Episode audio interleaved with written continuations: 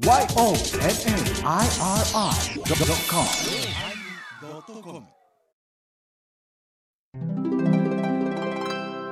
第1083回テーマ、格好、始まります。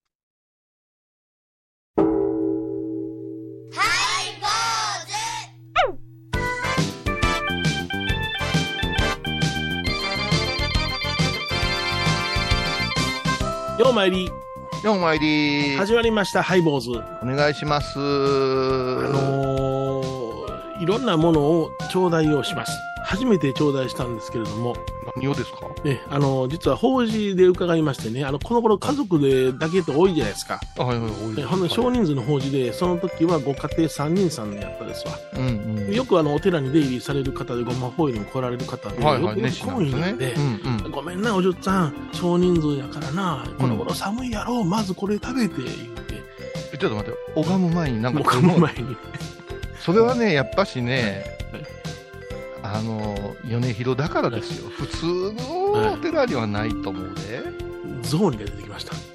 雑煮が出てきた。丸餅、や焼いた丸餅が好きやいうのをね、あの、いろんなその都度僕が言うわけですよ。このおじゅっちゃん、うん焼いた方がええやろ、言うて、ようしとるから、それで、うあの、おすましの白菜入れて、ちょっとうちは、あの、あれなんや、薄に味噌入ってんねんけどな、みたいなことを言うて、以来凝った、あの、お雑煮を。ちょ、ちょ、っと待ってくだい。さい。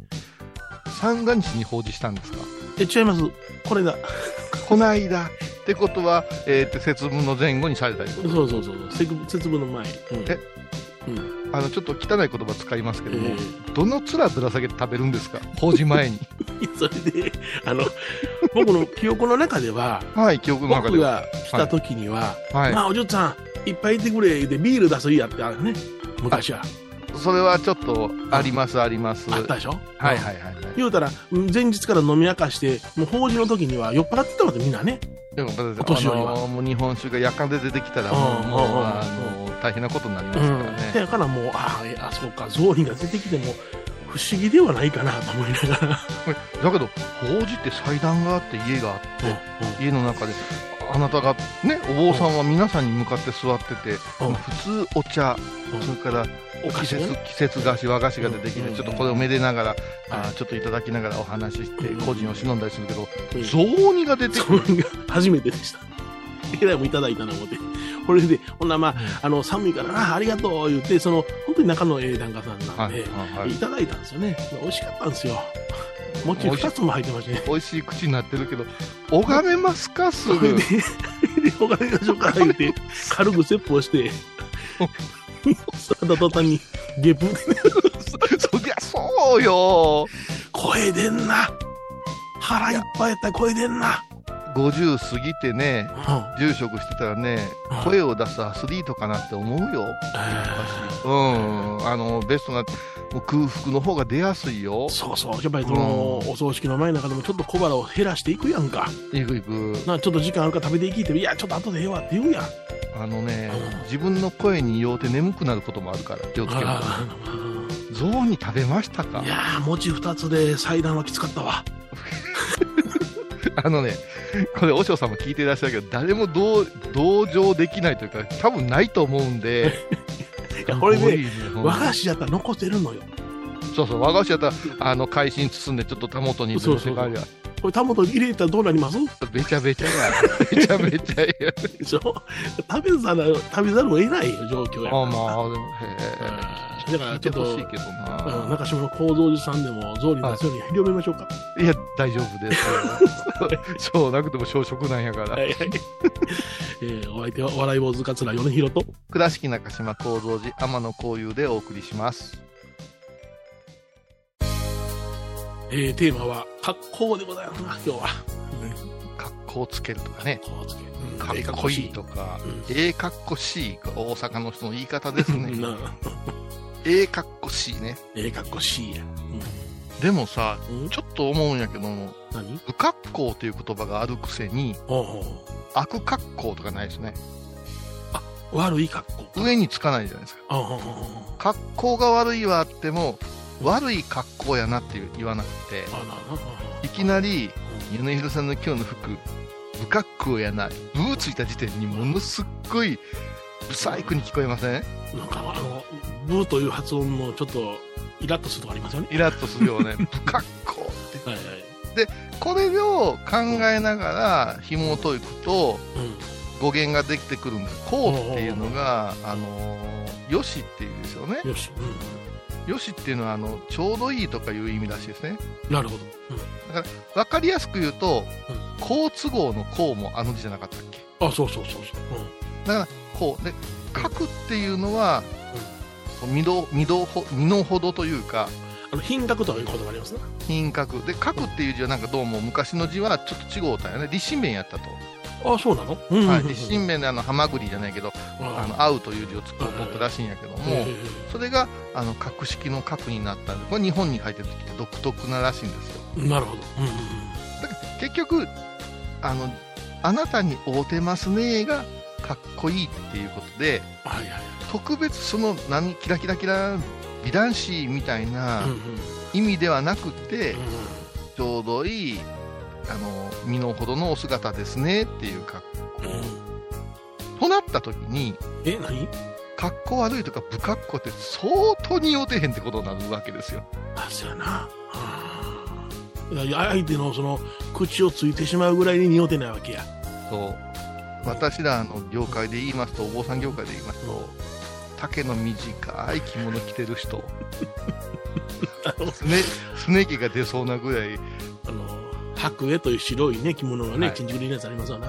あのこうな徐々に上がってくるんですよねあのお腹が出始めると、はいはい最初に合わせてた丈と違うって帯締めて角帯結んでいくと、うんもうそれだけで5センチぐらい、ね、2, 2寸は上がってしまうんですようん。はいはい、上がります。はい。それをこの時期なんかあの、うんあったか肌着肌着とかパッチとか履くとまた着かさが増してうん。うん。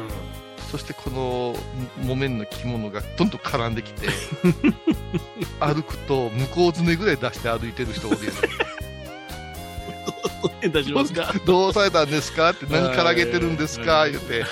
あれはかっこ悪い。よやっぱりあの高野山の坊さんは彦鶴ぐらいの着物を良しとすると、えで都に上がりますとこれはあの京都に上洛しますーとそれが田舎坊主と言われたなんて言ってね。なるほど。あの京都に行くと同じ、えっと、着物方位でもうん。うんひだの数がちょっとこう増してしまうおそうそう多くなるんやね。上品になったりするんですよね、うんで高野山から来た言ってたら 山猿みたいにかけて言われてねうん。数珠の持ち方一つなんか何癖つけられんねんで。つけられる。腰に当てるね、歩く時の数珠の腰の位置とかさ。そうですよ。皆さんねあのここだけの話ですけどもねあのお坊さん同じ真言宗でもねうん。出資という言葉がありまして、はい。お互いのおところお寺や本山を手伝いに行くというようなことは若かりし頃あるわけです。ありますね。はい。まあ、今風に言うとホームアウェイですね、はいはい。はいえー私たち高野育ちの人間がうん。京都に行きます。完全にアウェイですね。はいはいはい、上です。はい。で京都の人間はなかなか高野山に上がってこないんですね。はいはいはい。そうそうそう。言われたことあるわ数珠持ってたら、うん。どうしてそれはあのなんか木の実でできてんのかって言われたことある。腹と その持ち方はちょっと違うんちゃうの？そうそう。へえ山ではそうやって戦争を持つんへえとか言われてね。ね。結構やる。そうそうそう。ね我我々ももう舐め腐ってるからはい言うて何言うてもキーキー言うてやるんですよ。で山猿言われるね。山沢というかもう開きのってキキキキキキキキって。つまみ出せとか言われたことあるわ。うんうんほんまにあでもこう考えたらお坊さんの仕事なんか究極の格好つけの話やねいや、そりゃそうですよね。うんうん。うんうん格好つけてほんで、あの、これの方が派手でええやろうと思って、チャラチャラした格好をして、それで高野山上がったら嫌になるや んか。あの、主戦というて赤い扇子をね、あの、はい。下のお坊さんよく持たれるんですが、はいはいはい。高野山で持ったらえらいことになりますからね。ももうあのそうです。大僧正からですから。う首切られますから。いやいやもう行さん見たよ。脱げー言うてね。もう生地でダメですから。はいはいはい。ね。木綿か朝か言うてんのにどうしたんやお前雅とか脱げー言うてえー、えー、言うて、パンツですか、パンツじゃないとか言われてね、男ばっかりの世界やから、うんとんでもないことになり俺らもますよ。今朝の色、衣色だからだいぶちゃいますからね。うんあとさえ、あの、下駄しか高野山とか絶対ダメじゃないそうやね、下駄やね。そうやのに、あの、でっかい寺の息子が、うん。あの、白花尾のうん。白草履持ってきたりするやん。うん。うん。うん。そうそうそうそう。お前は舞妓か？言われてさ いやいやいや。な、ほんまな。この、うんドキドキうん今度大法要あんねんけども、このあ時にりますよね。うんあのうんー、6月にあるんですけどもね、はいはい。その時に僕が下駄やって言うたんですよね。ほんだら、はいはい。年を召した方が高野山に上がったら、下駄なんか到底測れへんから草履にしてもらえませんか言うて、なるほどな。下駄にするか草履にするか今、あの話し合いしてますわ。ああ。ええやん、下駄で。下駄に見える草履にするとか、なんか できるもんだね。うん。あと、経文をいっぱい刺繍してるはい。おけさなんかをね、はい、あります、あります。はい。お父さんに持たされたり聞けたら、お前は耳なし法一か言って脱がされたり。ありますよね。あるわ、なんぼでも出てくるこの話。いや、格好は大切ですね、本当ね。格好からですからね。格好からですうーん。それでは、えー、スキマスイッチ、僕の音。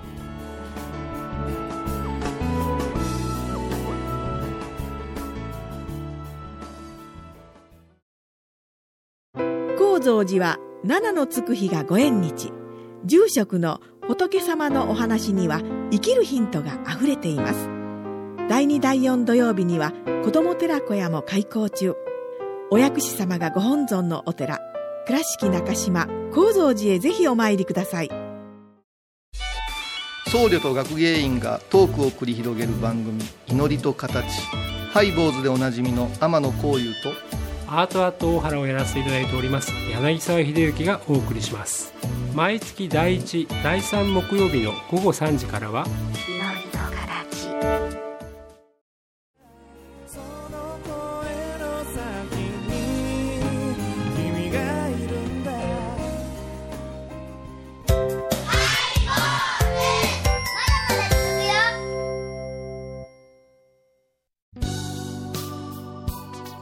えー今日はね、えー、格好というテーマでね、お送りしておりますけど、格好ですよ。格好、格好、格好ちゃうの？この、この、この格好な、格好、はい。それ関西弁でしょあ、関西弁か、うん。格好っていうのは。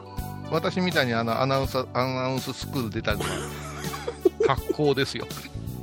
そこを噛むな。格好なんやな。なんかね最近大事な時に噛むんよね年って言いたくはないけれどもねちょっと興奮が先に来るんかな。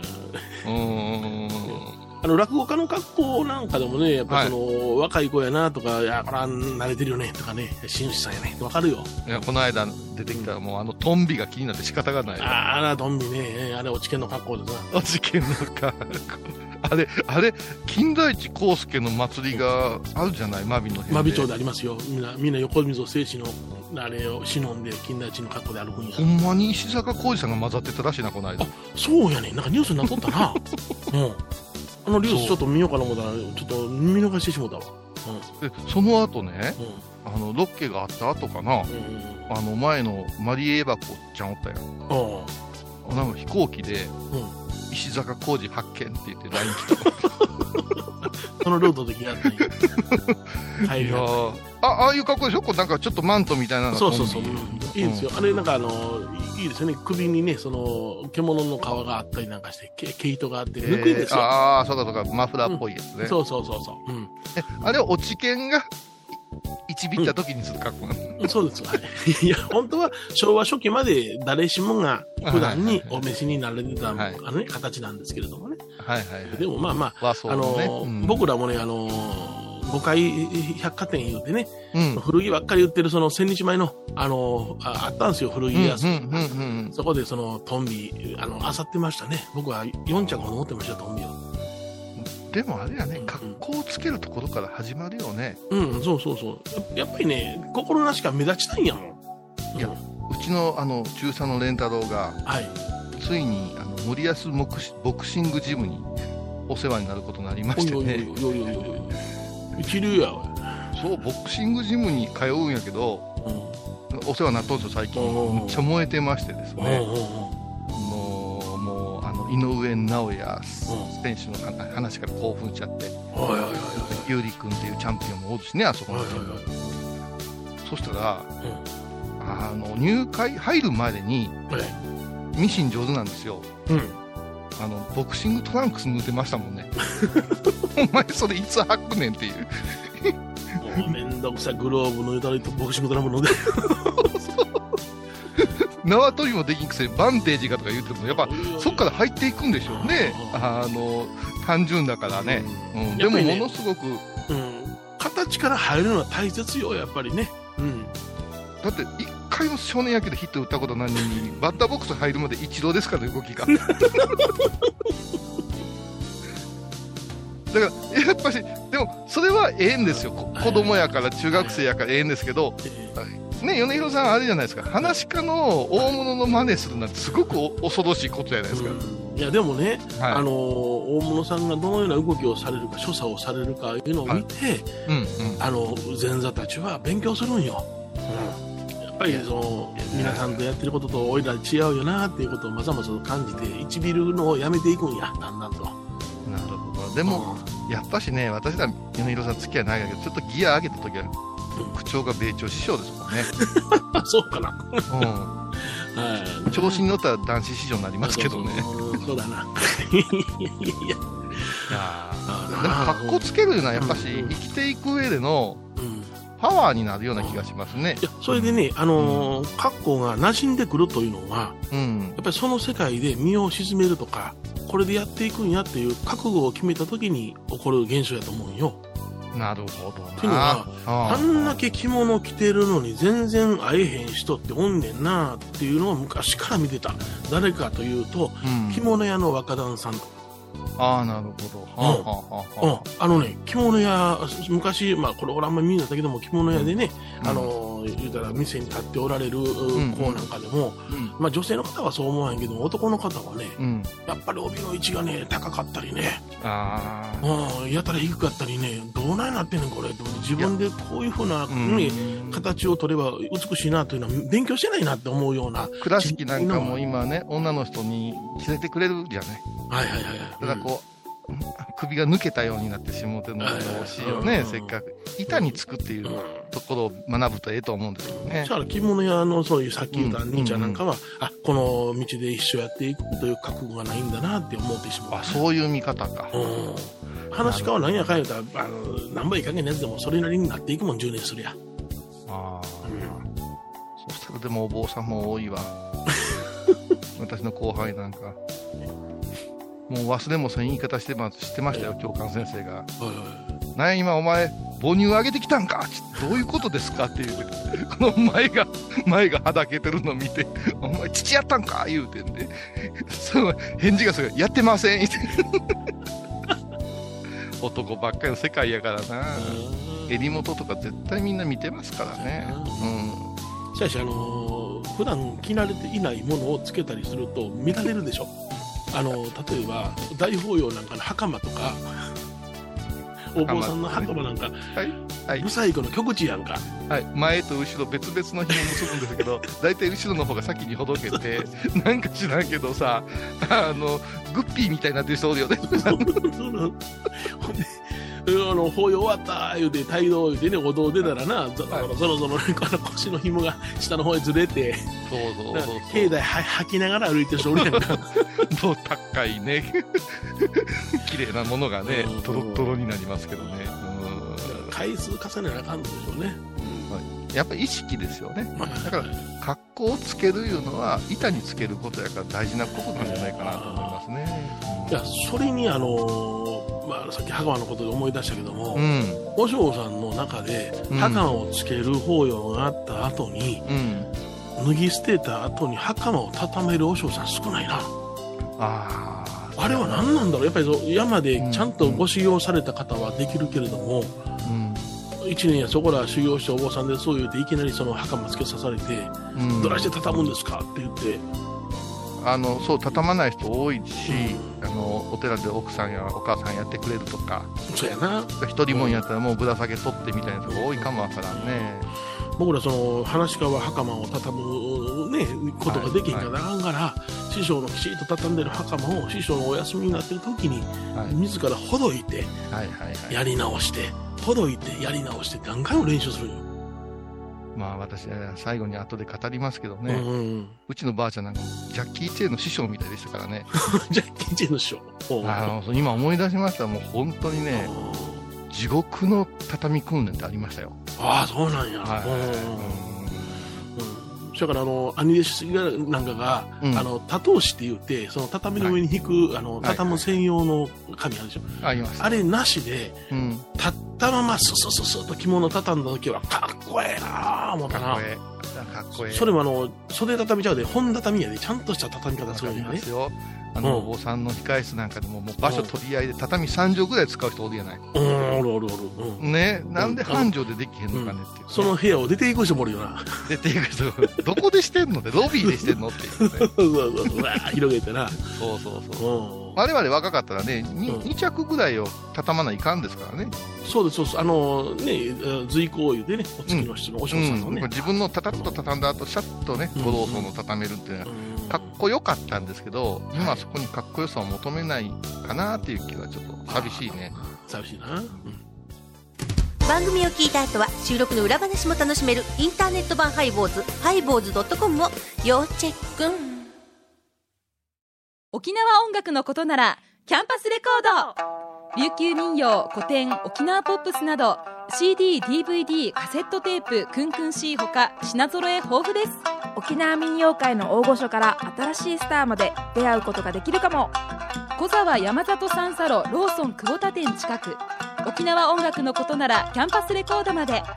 印港 IB 印度懐かしい昭和の倉敷美観地区倉敷市本町虫文庫向かいの「倉敷倉歯科」では昔懐かしい写真や蒸気機関車のモノクロ写真に出会えます。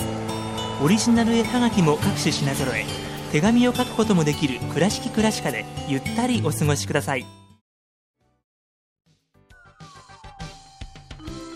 え今日はね、格好というテーマでお送りしました。はい。まあ結局お坊さんは格好つけないかんねっていう意識のね問題やいうことで、はい。これはあの真は将軍なりっていう言葉があってね。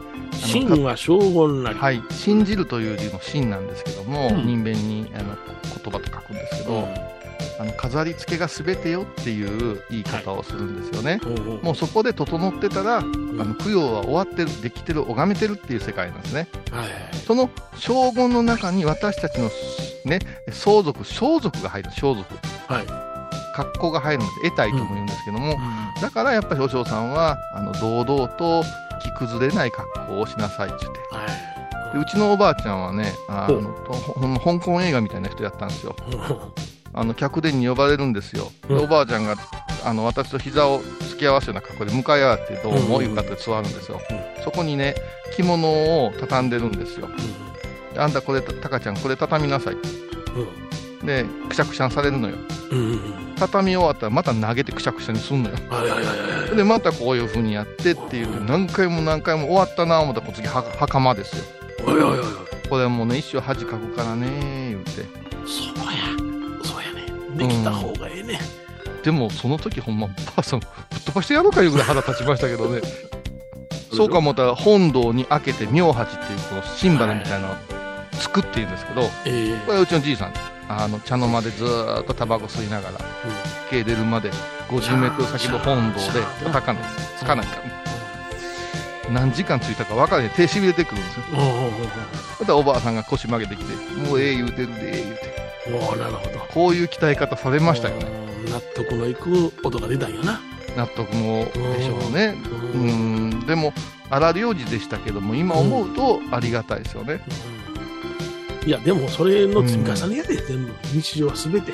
これを若い人にさせてたらまたパワハラとかなんとか腹言われるか。ら、えいやいや、それがないから、ちょっとなんか、あの、緩まった空間になってるんじゃないかな。だから一般の方が、お父さん、綺麗な着物の着方ですねとか、ブサイクですね、言うてあげた方が、ひょっとしたら育つかもしれませんけどね。はい。うん。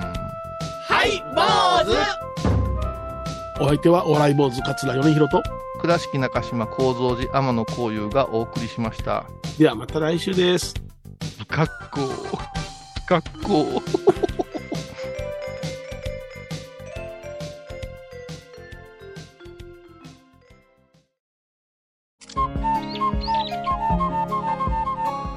天野幸雄が毎朝7時に YouTube でライブ配信しております。アサゴンウェブ。おうちで拝もう。法話を聞こう。YouTube 天野幸雄法話チャンネルで検索ください。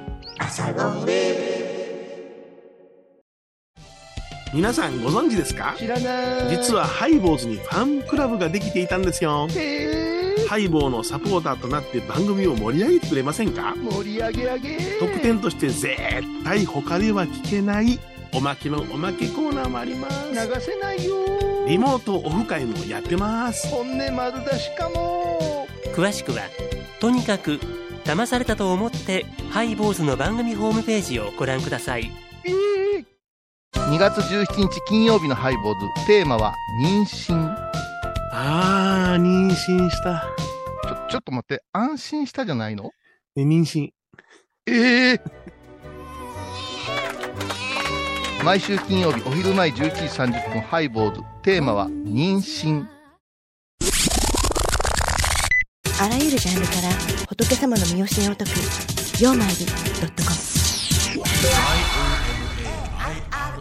ドットコム